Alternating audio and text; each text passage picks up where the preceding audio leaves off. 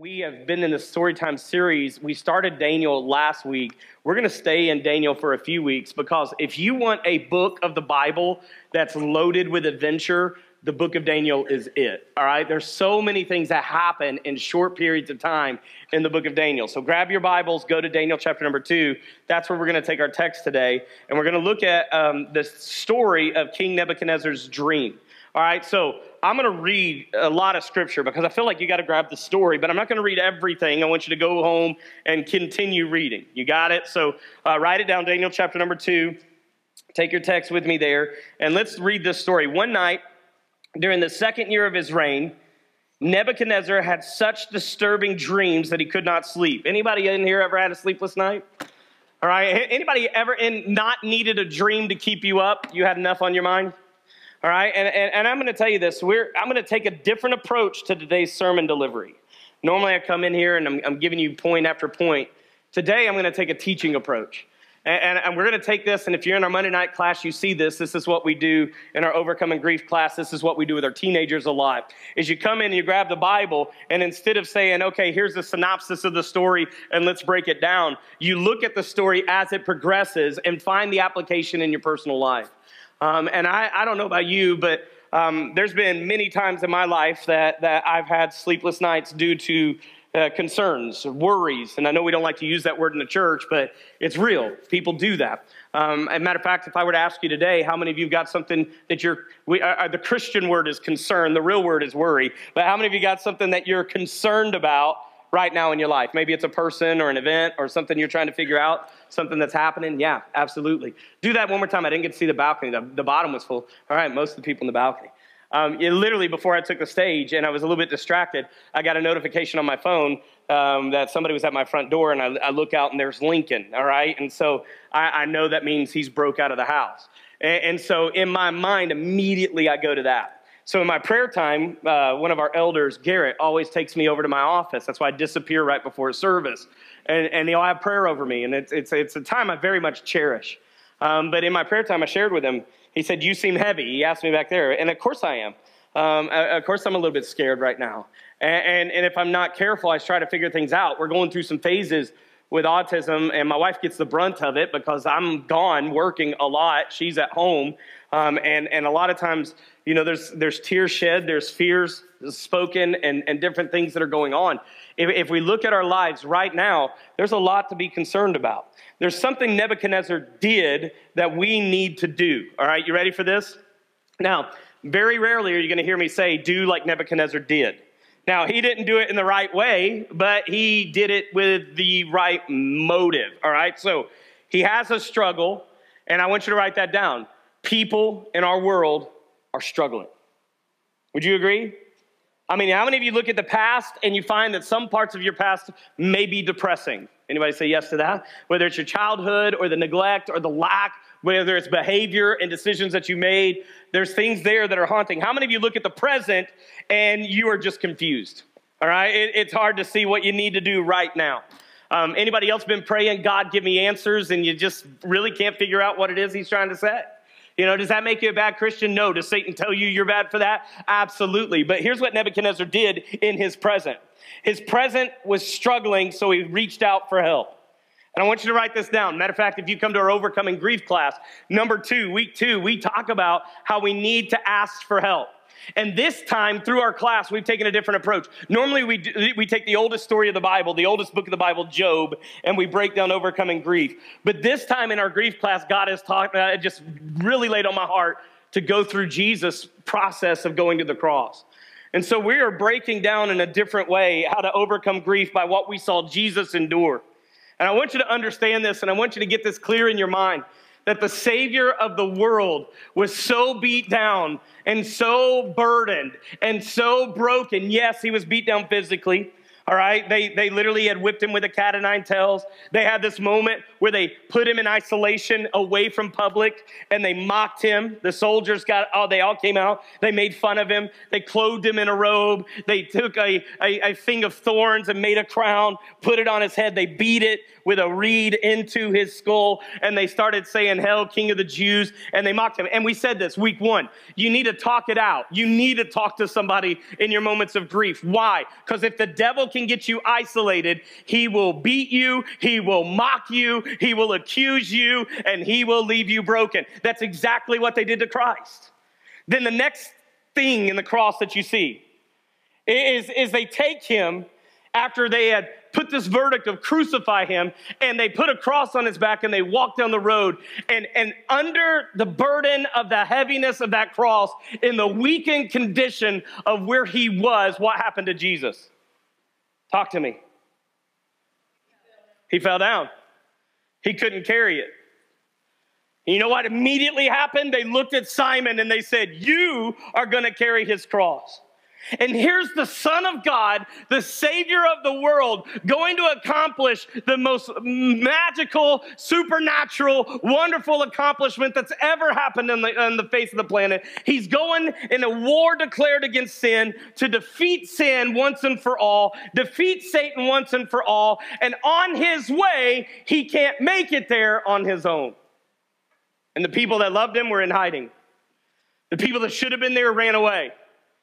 But a complete stranger was assigned the task of helping him carry his cross. If the Savior of the world, the Son of God in physical form, cannot find the strength to carry the burden on his back that's necessary to carry and cover the sin debt of the world, then you and I are going to have moments of our lives where the struggles are so big, the burdens are so big, the breakdown is so real that we're going to need help. But one thing I've learned about Christianity is at some point we have taught humbleness in such a wrong way that people think think that to ask for help is arrogant or to ask for help is wrong. And so we have taught fake and pretend when we need to be touching that sometimes you're going to have a struggle that keeps you up at night. And the best thing you can do is say, I need somebody to talk to. And Nebuchadnezzar gets up and he says, Hey, he goes to the next one. He called in his magicians, his enchanters, his sorcerers, his astrologers, and demanded they tell him what he had dreamed as they stood before the king. Now, I'm going to break down verse number two like this. There's a lot of people today that got up and read their horoscope. A lot of people today looking at the stars trying to figure out their future. This verse is a very good verse to tell you that that is worthless. He got all his astrologers, he got all his people together, and I'm not trying to come against you, but I'm just simply saying this. If you're looking at the newspaper and today's astrology report, and if you're looking at the horoscopes today to try to figure out how good your day's gonna be, you have forgotten that you cannot find who you are in the opinion of somebody else. You need to get who you are from the God that created you to be, who He made in His mind you to be. And so understand that in this verse, we see that a lot of people are turning to the world and the world tactics to try to deal with their fears and confusions of today and to try to deal with their anxieties and their paralyzed state about tomorrow. And I'm going to tell you this right now. Daniel, way later in the chapter, comes before the king and, and he says in verse number 26 and 27 the king said to Daniel, also known as Belshazzar, Is this true? Can you tell me what my dream was and what it means? And Daniel replied, There are no wise men, there are no enchanters, there are no magicians, there are no fortune tellers who can reveal the king's secret. But there is a God in heaven who reveals secrets, and he has shown King Nebuchadnezzar what will happen in the future. So now I tell you your dream and your vision that you saw laying in your bed. I don't know where you are today. I don't know if you're in a verse one season of your life. I don't know if you're looking out and you don't understand your marriage, you don't understand your kids, you don't understand your finances, you don't know what's going to happen. Maybe today you need to understand that there's not a 12 step book that'll help you. And there's not a self help book out there that'll change your life, but there is a God in heaven that knows exactly where you are and exactly what you're going through. And today, He wants to give you a word, He wants to speak to your needs. I, will say this, and please write it down. In your past, you will find every reason to quit, and in your future, you will find every fear to quit. In the present, you will find the strength you need to get through this moment. If you're living yesterday, you're depressed. If you're living tomorrow, you're anxious. Am I right? Come on now. I mean, you can lose a whole sermon, you can lose a whole day thinking about tomorrow. You know, and, and, and I've told you this so many times. I'm going to echo it again today. 99.9% of the sermons that come out of my mouth are sermons that God has spoken to my heart. And 99.9% of them, as they come out of my mouth, I have not really ever even gotten settled in my heart. It's something I'm working on. How many of you preach and teach and you realize a lot of times you're preaching through what God's working through in your life? Anybody see that happen? Matter of fact, if it's not that way, maybe you need to hang up the preaching because maybe you're trying to build sermons on your own and maybe you're trying to pretend you're something you're not. And I promise you, what's going to happen is you're going to fall apart. It's, it, I, I, told somebody the other day, I took them, uh, they were in my office with a couple other people and, and uh, they were talking about, we, we were talking about spotlight. And one thing I've learned about the spotlight, especially in Christianity, is it does not make you look good. It actually, it, it hones in and points out the uh, insecurities or the flaws that you have. And so the more that you stand in a single phase of preaching the gospel. Even they wrote in the New Testament this way that don't desire it. You shouldn't desire the office of preaching and teaching because you're held more accountable for doing it. You know what that simply means is God's really going to gut you and expose you to show himself through you so that not just the words that come out of your mouth can be heard, but the evidence of God and what he can do in your life can be seen. And at some point of our lives, I think we've got that messed up in the church to where we think that we come in, we sing kumbaya, we hold hands, we pray, pray, we pat people on the back, we walk out the door, we've checked in, we've checked out, and we think that we have accomplished something spiritually. But the truth is, is church should be people coming together, ripping their hearts out and saying, God, I'm in need. I did not come to church today thinking that I was something the church needed. I came to church today because I know in my heart I need God's people to stand with, walk with, learn from, watch, and see what God's doing in your life. Because sometimes it's evidence of God in your life that helps me believe that there's still evidence of God in mine. And so in there, we step in and we say, hey, stop going to all the opinions of your friends. Stop going to all the, the Facebook posts and blogs and vlogs and all the things that are out there on Instagram that says this is how it should be. And go to the Word of God because only there can you find the true answers to what it is that you're struggling with today. People are struggling, and I think so many times we're trying to give them two things that are actually hurting them, not helping them. Ready? Here it is. Write them down. The two things you should never give somebody to help them heal. Number one, your opinion. Well, I think, oh no, we're in trouble. How many of you have ever found that the times that you're thinking and making the decisions, things don't go as well as they should? Anybody else like that? Well, I think I once heard somebody say the only time we have problems in our, our, our company is when our secretary starts thinking she should make the decisions. Now, that's not here. But I, was, I, I heard that and I was like, man, that's mean. But what they were saying is it's not your opinion that runs the business. It's what's best for the company, what's best for the people. That's what runs the business. And in any moment, and in any circumstance, I can think one way and it not be right. Matter of fact, how many of you have heard this? There's a way that seems right to man, but the end is destruction. How many of you have heard that verse? How many of you have lived that verse? How many of you think God wrote it about you? All right, like that's the thing. Like there's a way that seems right doesn't make it right. Yeah, just because you think you should say something, sometimes you just need to keep your mouth shut. Your opinions won't help people. Uh, number two, your experiences. You know, you say, Well, I've been through this so I can help people. I, I, I, tell people this all the time. No matter who you are, no matter what shape you are, no matter how wise you are, no matter how old you are or how young you are, what you went through does not necessarily match up with what somebody else is going through. Number one, you're not the same people. And even if Derek and I experienced the same event, we would experience it differently. Why? We process differently. What's a big deal to me might not be a big deal to you. What's a big deal to you might not be a big deal to me.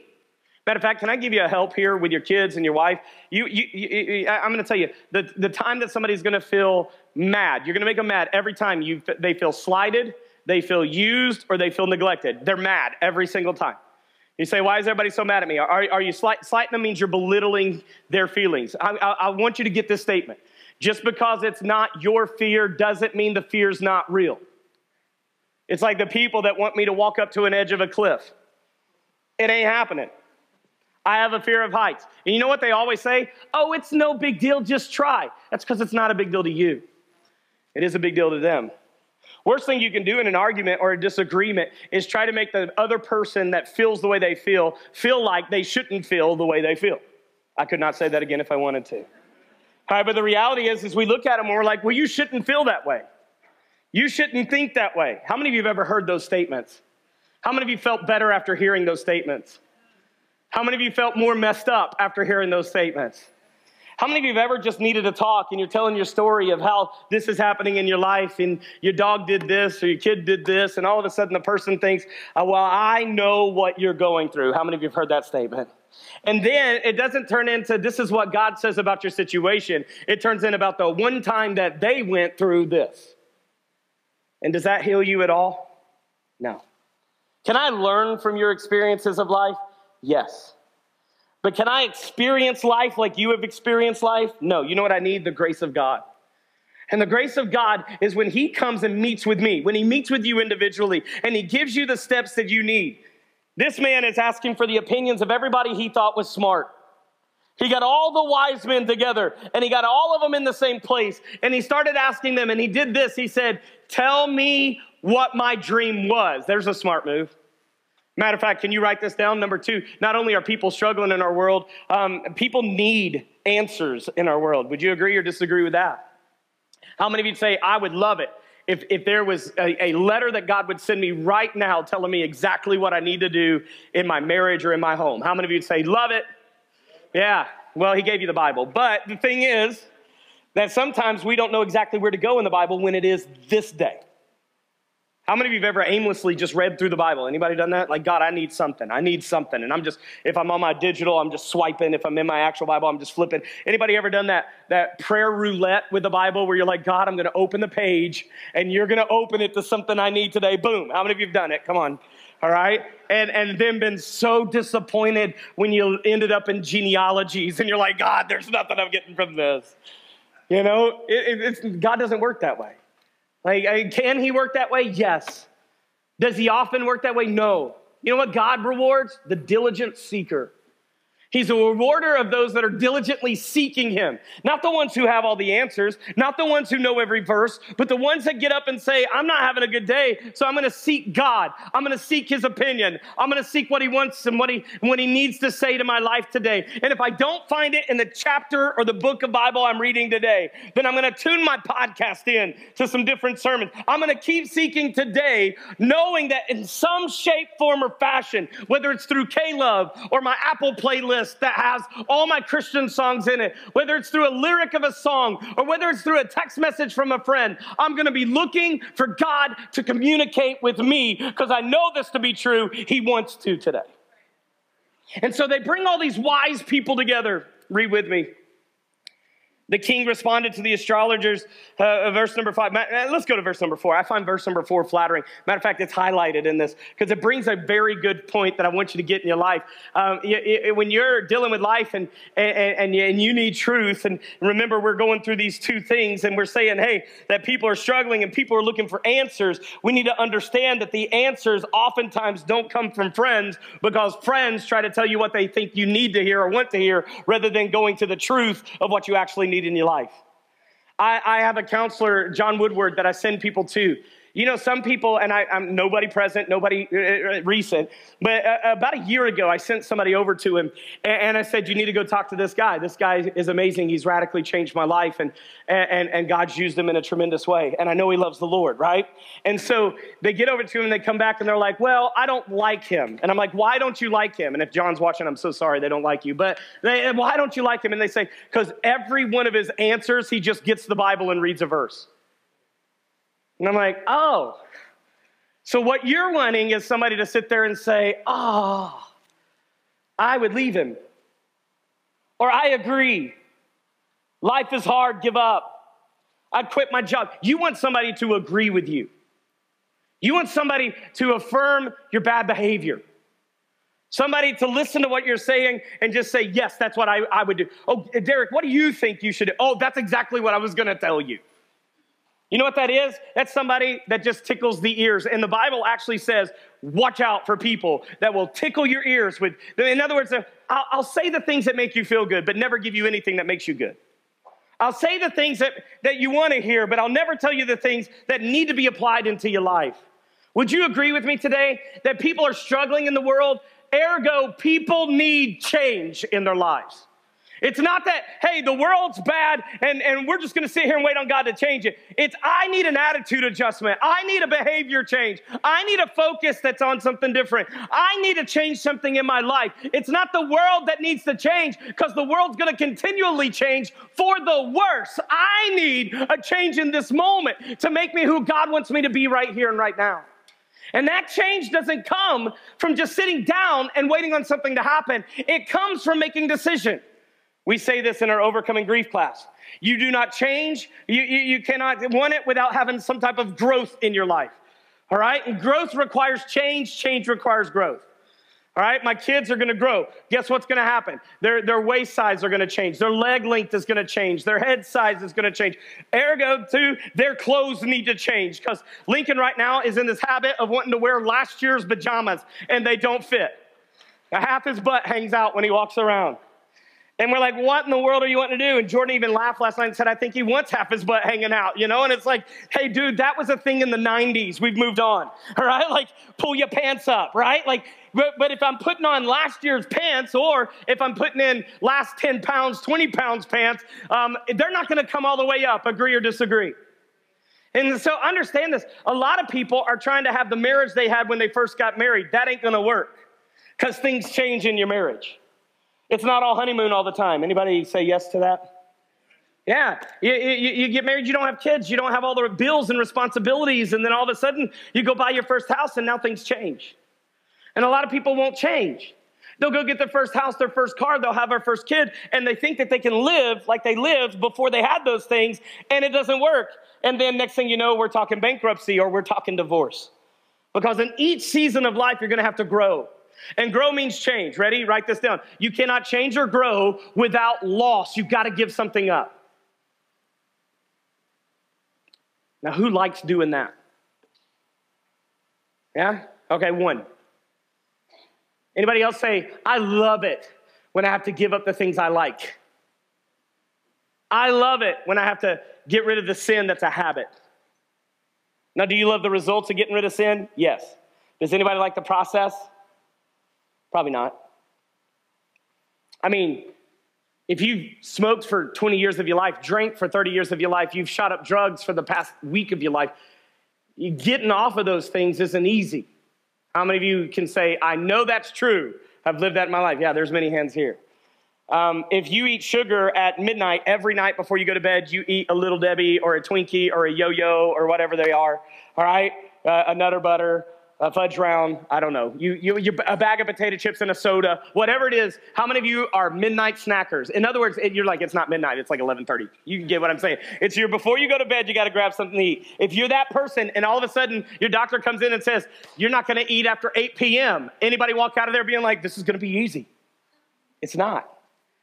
Because in order to give up stuff, I got to change my mindset. In order to change my mindset, I've got to lose some of my thoughts and pick up some other ones. I got to lose some of the things I'm focused on and pick up other things. It's not easy. And, and, and you can't lose something without pain. And so we say it all the time you're not going to change, you're not going to grow until it hurts. It's going to hurt to do so.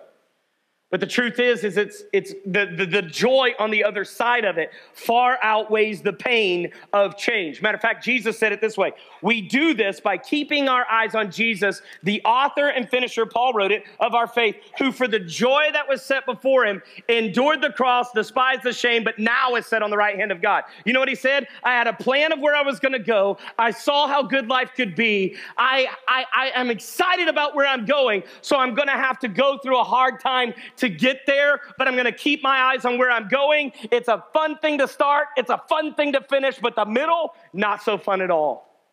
And the problem in our world is, is we go through struggles and we go through pain and we're needing answers and we need somebody to give us direction. We need somebody to give us guidance. But when we get the direction and instruction that we do not want, we quit. We stop trying to change. Anybody in here have a testimony of a 100 failed diets?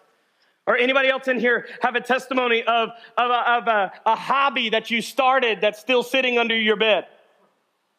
I remember giving her a hard time. Jordan wanted to take up yarning or what, I don't even know what you call that. Anybody know? Knitting. Yeah. All right. So, all right, yarning. There we go. It makes me look good. So we went to Hobby Lobby. We bought all this yarn. We bought all these little weird looking things. One had a hook and one was like, and you did some stuff. And she started making a blanket or a scarf and it got this long and this wide and it stayed that way for eight years. When we when we moved out of our house i picked it up and i said do you want to take your blanket? You know like it's like this big it became a running joke because here's the thing you start a hobby but how many of you actually have time for hobbies right now? Yeah, how many of you could actually finish it if you wanted to?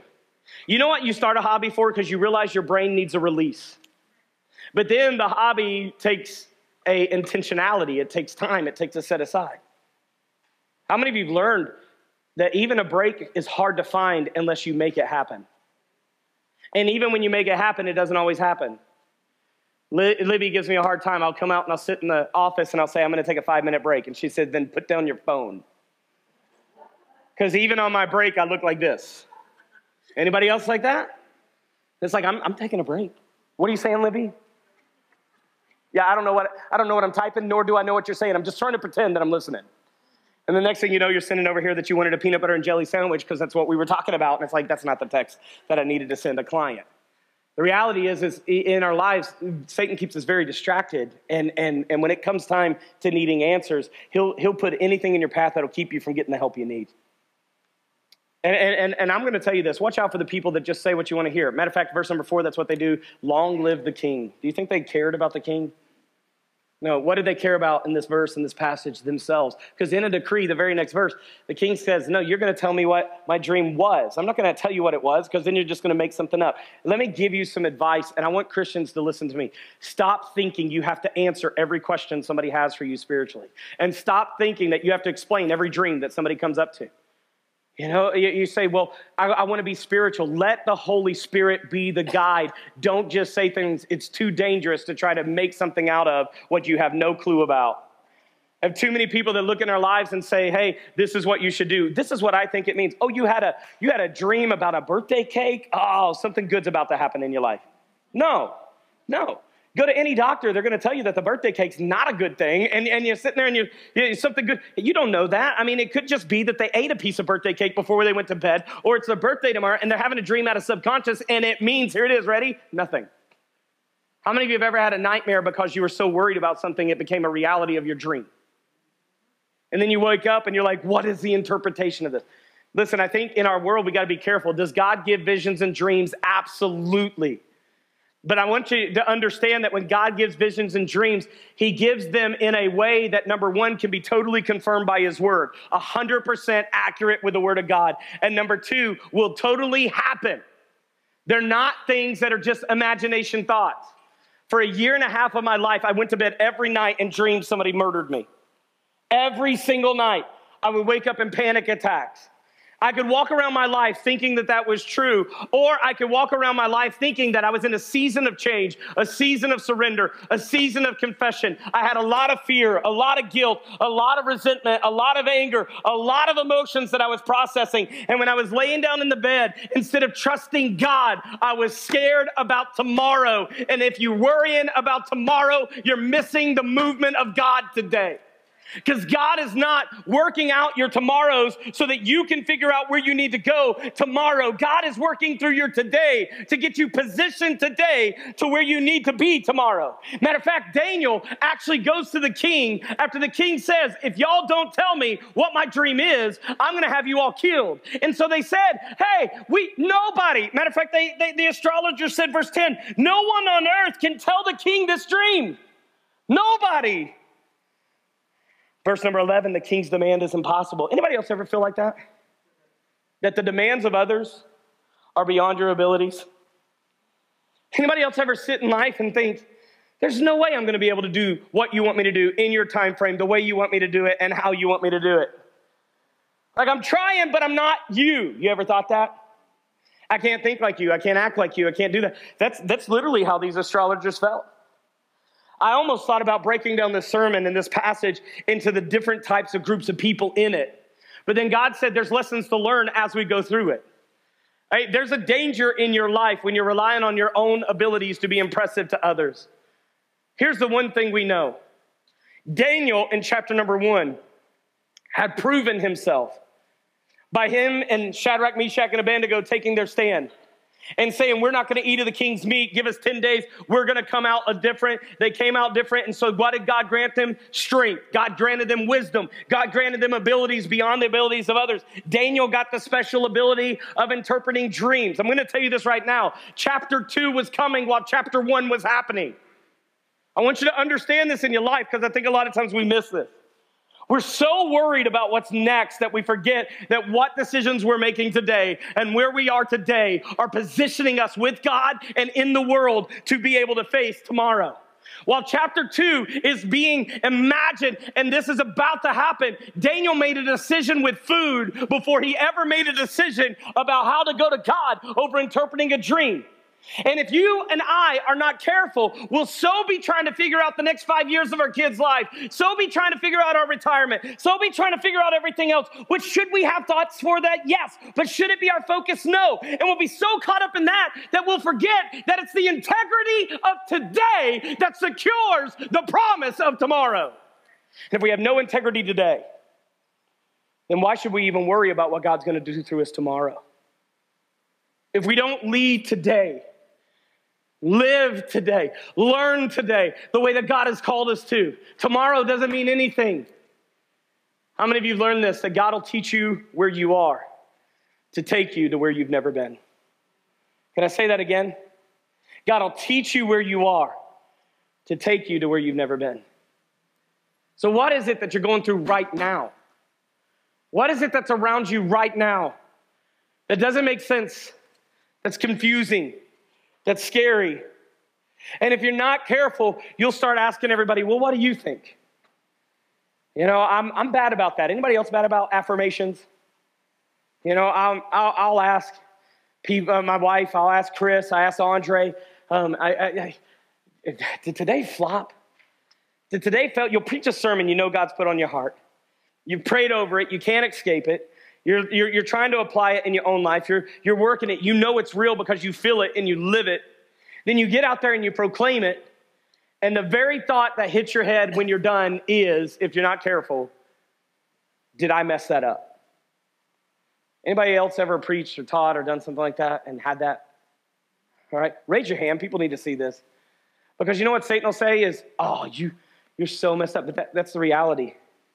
I mean, Jesus would teach people do a miracle, then go get along with God. Matter of fact, you find one uh, instance when Jesus is, they wake up for breakfast the next morning and there's a line of an entire town and they look for Jesus because all these people are there wanting to hear him, wanting miracles. They can't find him anywhere. They go, they find him on a mountain and they say, Jesus, come back. All these people are lined up. And Jesus said, Go get my stuff. We're moving on.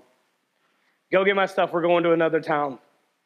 You know why? Because you're not to come in here and try to figure out what God is going to do with what you say.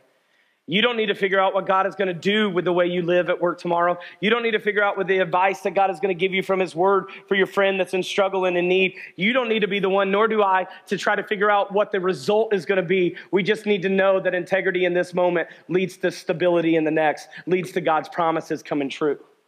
And so today, where you are, be careful who you're listening to.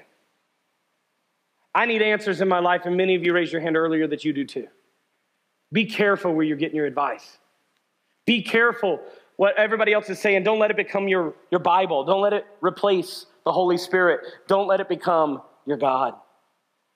Because here it is, the king gets mad, and in verse number 12, he's furious. He ordered that all the wise men of Babylon be executed. And because of the king's decree, men were sent to find and kill Daniel and his friends. When Arioch, the commander of the king's guard, came to kill them, Daniel handled the situation with wisdom and discretion. Where did Daniel get that wisdom? In chapter number one, with the way he lived when it came to the food. I'm going to tell you this right now. A lot of people do this. They want big stage, big spotlight. They, they want to preach big sermons to big crowds. They want to they want to sing to big audiences. They want to they want to do something where everybody can see. And, and, and, I'll tell you this right now if the very first time you publicly speak is in front of a thousand people, there's probably a good chance you're going to flop. You're going to fail right there. You know why? Because if you're not careful and not leaning on the grace of God, you're going to get so caught up in being perfect that nothing's going to make sense. You're going to, I remember the first time I ever preached, I preached an hour and 45 minutes, which shouldn't shock some of you. You've been through those. All right, but I, I preached a long, long sermon. And, and, and, you know what that sermon consisted of? I preached every sermon I'd ever could remember that everybody else had preached, that ever meant anything to me. And I tried to sound like every person I'd ever heard. It was terrible. I remember a guy that I, I, I, went to the mission with every Friday night. We would go down there and sing and preach to the homeless. He came up to me and he said, um, these, just like this, and I'm going to try to get it as close as possible. With a very stone look on his life, face, he said, he said, Man, that was something, but it wasn't something good because it wasn't something real. And he said, You can be something the moment you figure out who you are in Christ instead of trying to be every other preacher you've ever heard in him. And you know what? I went home so offended from that comment. My feelings were hurt. I cried. I did a terrible job. I never want to preach again, never want to do this again. But how real is it? If Libby stands and proclaims the sermon, if, if, if, if Julie came and, and opened up, if, if Chris or Omar or, or Wade or anybody stood here, Garrett, and they, they, they proclaimed the word of God to you and they tried to be anything other than what they are in Christ, it would not work.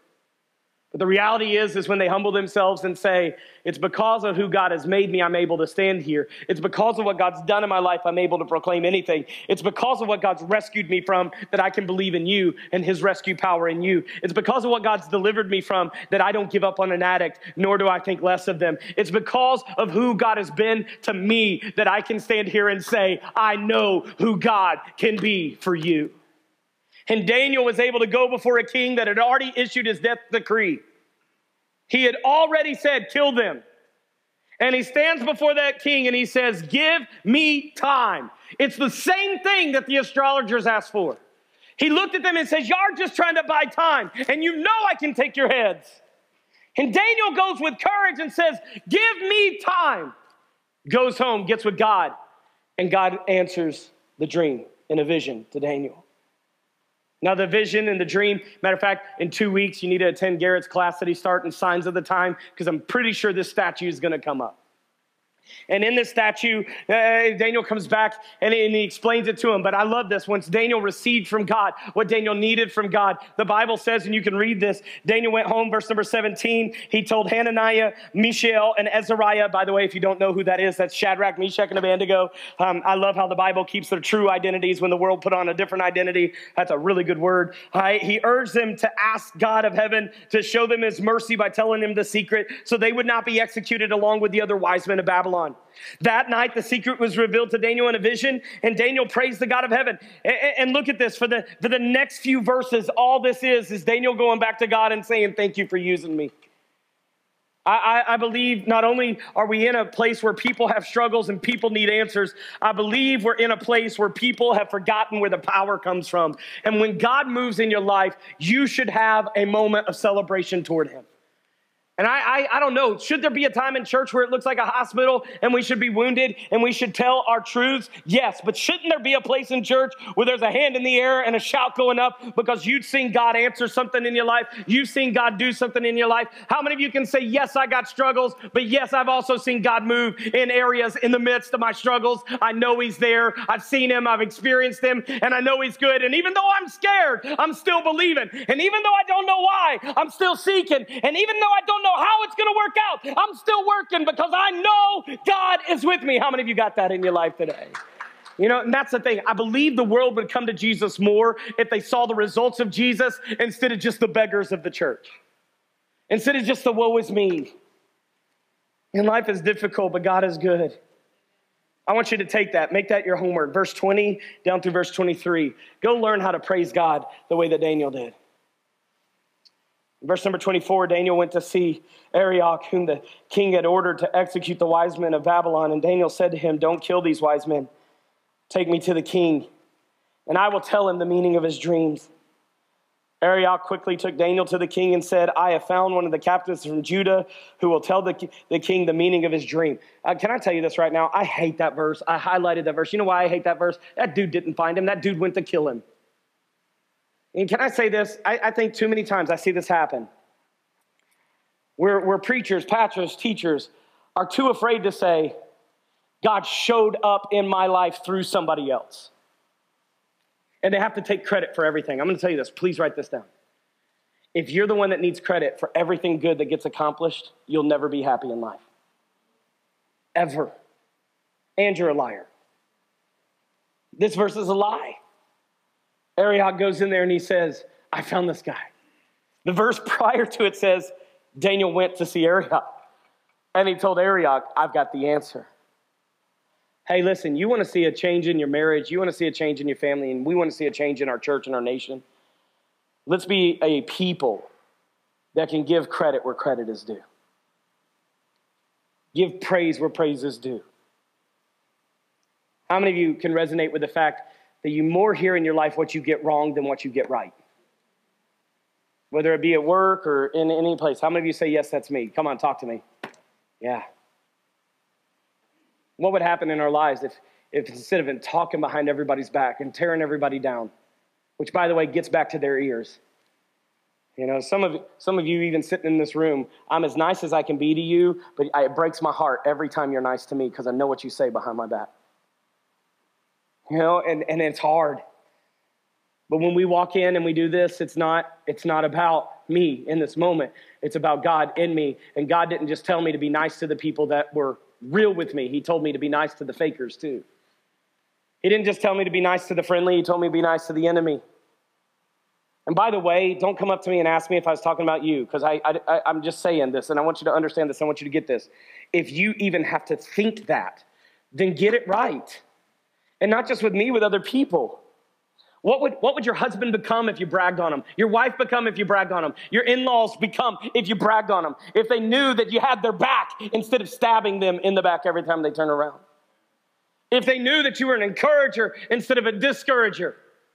if they knew they could trust you and lean on you, if they knew that you noticed the long hours, if you noticed the sleepless nights, you noticed the worries and the stress, what would happen if instead of us needing credit for everything, we gave God the glory and we were thankful for the people that God has put in our lives? I would not be where I am today without the Simons that God has put beside me to help carry my cross. And none of us would be where we are today absent the grace and mercy of God shown through Jesus Christ. Is there anybody else in the room today thankful that you didn't have to do this alone? That at the time of need, God sends somebody in to say exactly what you needed to hear. We need not just warriors that rise up and say, I'm not just going to tell you what you need to hear. I'm going to let me give you the word of God. Let me give you a hope from God. Let me give you a truth of God. Let me give you a path of God. Let me give you a relationship with God. Let me tell you about Jesus. You say, well, they don't want to hear the word. And that's why they are lost in the world. The word is true. The word lasts forever. And the Bible even says at the end that his word is present in heaven. His word is Jesus. His word is truth. His word is freedom. And absent the word of God, we are royally strewed, lost with no hope. And today, we don't need people going to the people in need of help, taking credit and acting like you're something. I am nothing without Jesus Christ. But thanks be to God, I'm a son of God, called by God, used by God, chosen of God because of Him, not me, not my works, not what I've done, all because of Jesus Christ. And whether you you believe it or not, the same is true with you. Absent God's grace and abundance in your life, we are all hopelessly broken, lost, and defeated. Thanks be to God, we're not that way. Now, kind of a weird take on verse 25, isn't it? But that's where God hit me very hard in my life. He said, Are you trying to take credit for the things the Holy Spirit's doing? Are you needing recognition for the things that God should be getting praise for? Are you going and trying to impress people by, by, by standing up? And this is the one thing if you teach and you quote somebody, quote them. You know, I, I, told, I told somebody the other day, they came into my office, they're like, look what I made. Did you make that or did you get that off the internet? Well, I found it on the internet and I just tweaked it a little bit. Then give credit to the person who made it. That doesn't make you foolish. You know what? It actually makes me look at you and say, that's a diligent person. Because how many of you in here actually picked up a book and read it this week? 10%. How many of you are impressed by the people that can read? Because you and I don't have the intentions fan, am I right? Or the imagination. So if somebody came up here and said, Hey, Spurgeon said, or Pastor Chris said, or I heard Omar or Eunice say, or I, I heard my mother in law, my father in law say, does that make them less of somebody? No. It makes them somebody diligent. And so we sit here and the Satan tries to say, It's all on you. And maybe that's just why your world's falling apart. Because it's not. And I'm thankful today for the word of God. Anybody say amen to that? But I'm also thankful for men and women of God who dedicate their time for some devotionals, that dedicate their time to write some sermons, that dedicate their time to write financial curriculum that teaches us how to honor God with our resources.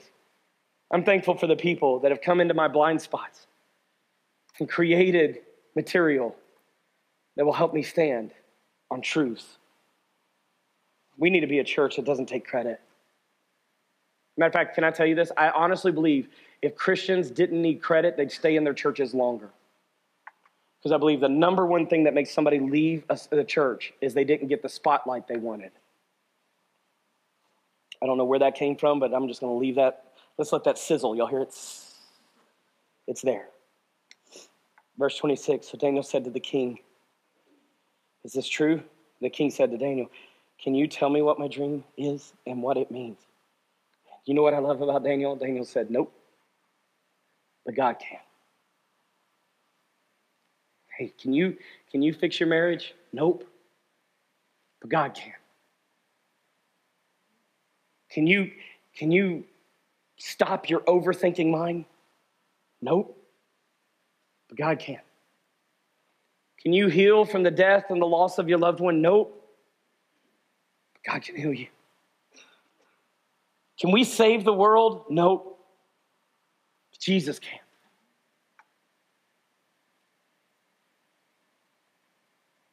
I oftentimes look at where I came from, the father I had or didn't have, or the mom I had or didn't have.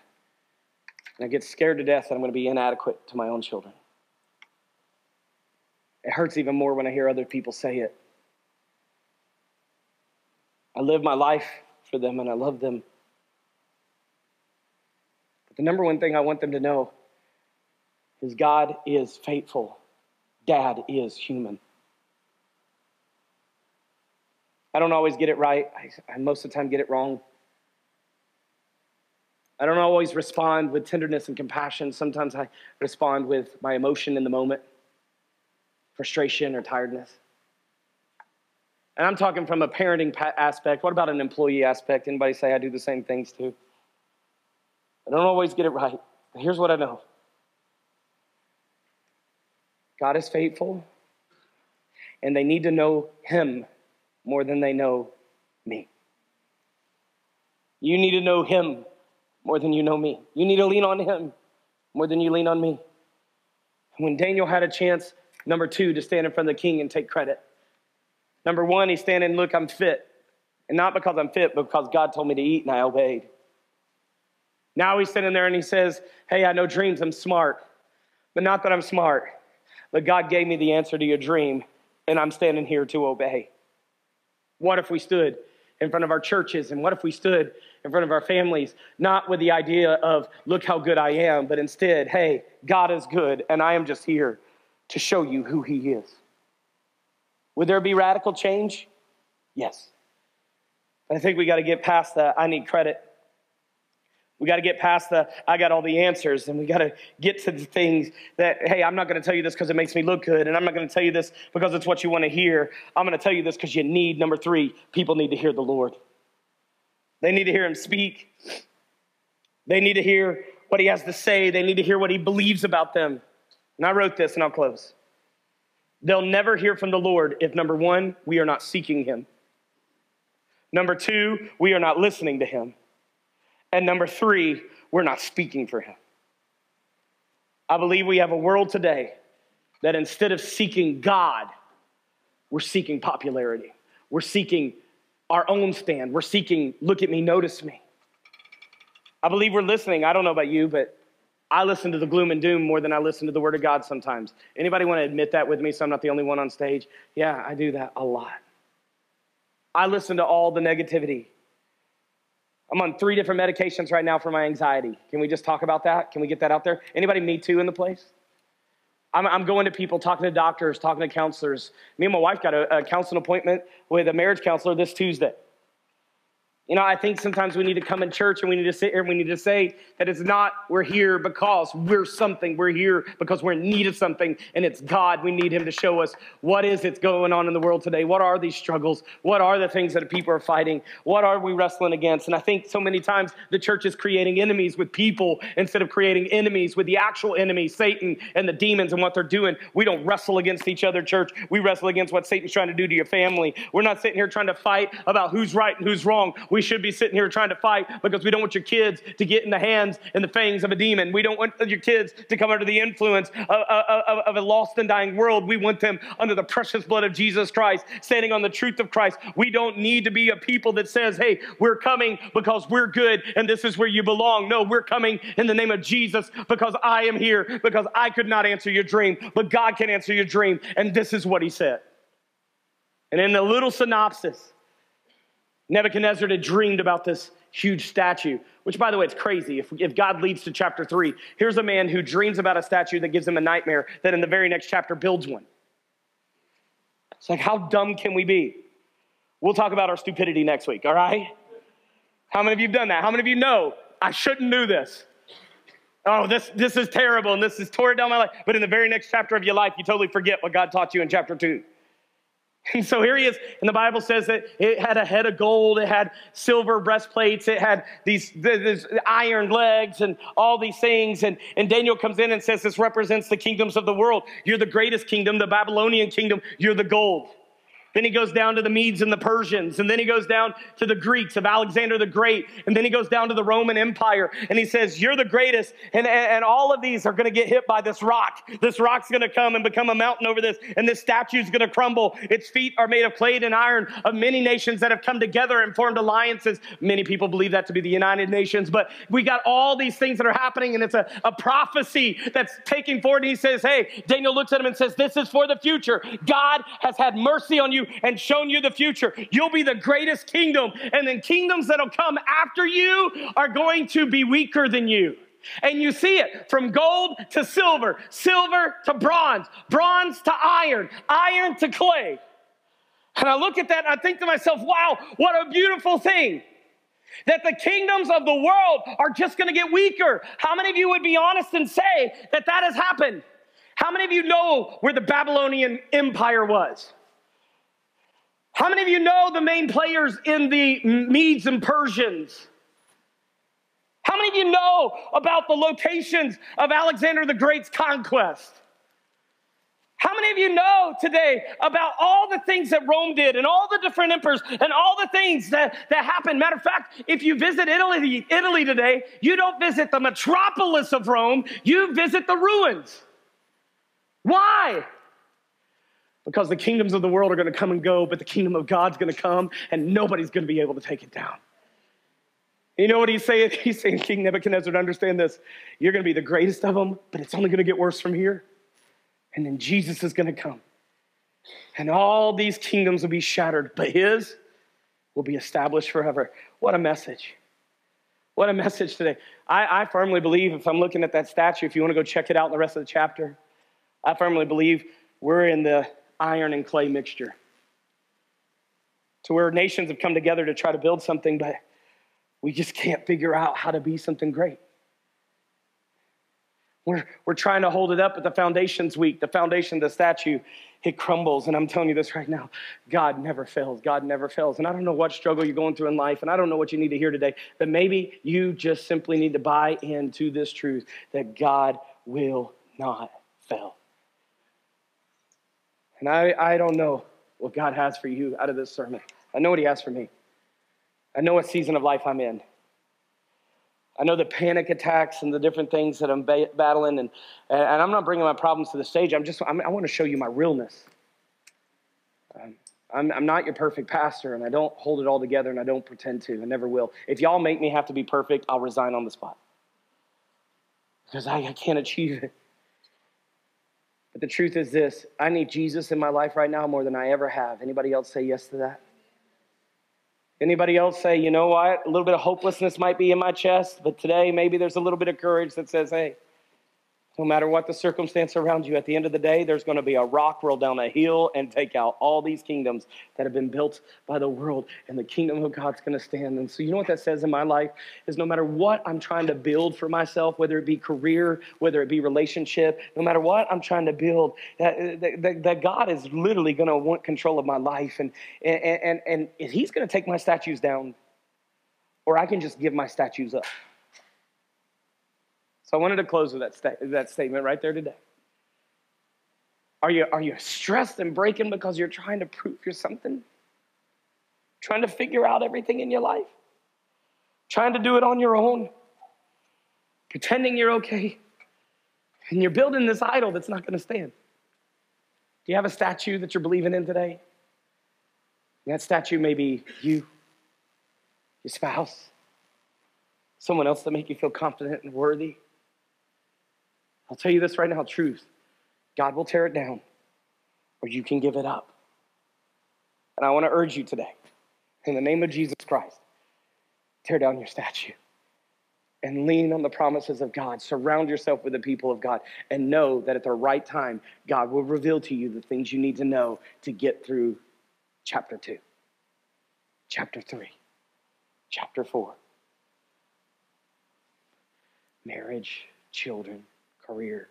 You fill in the blank. Addiction, longing. What is it?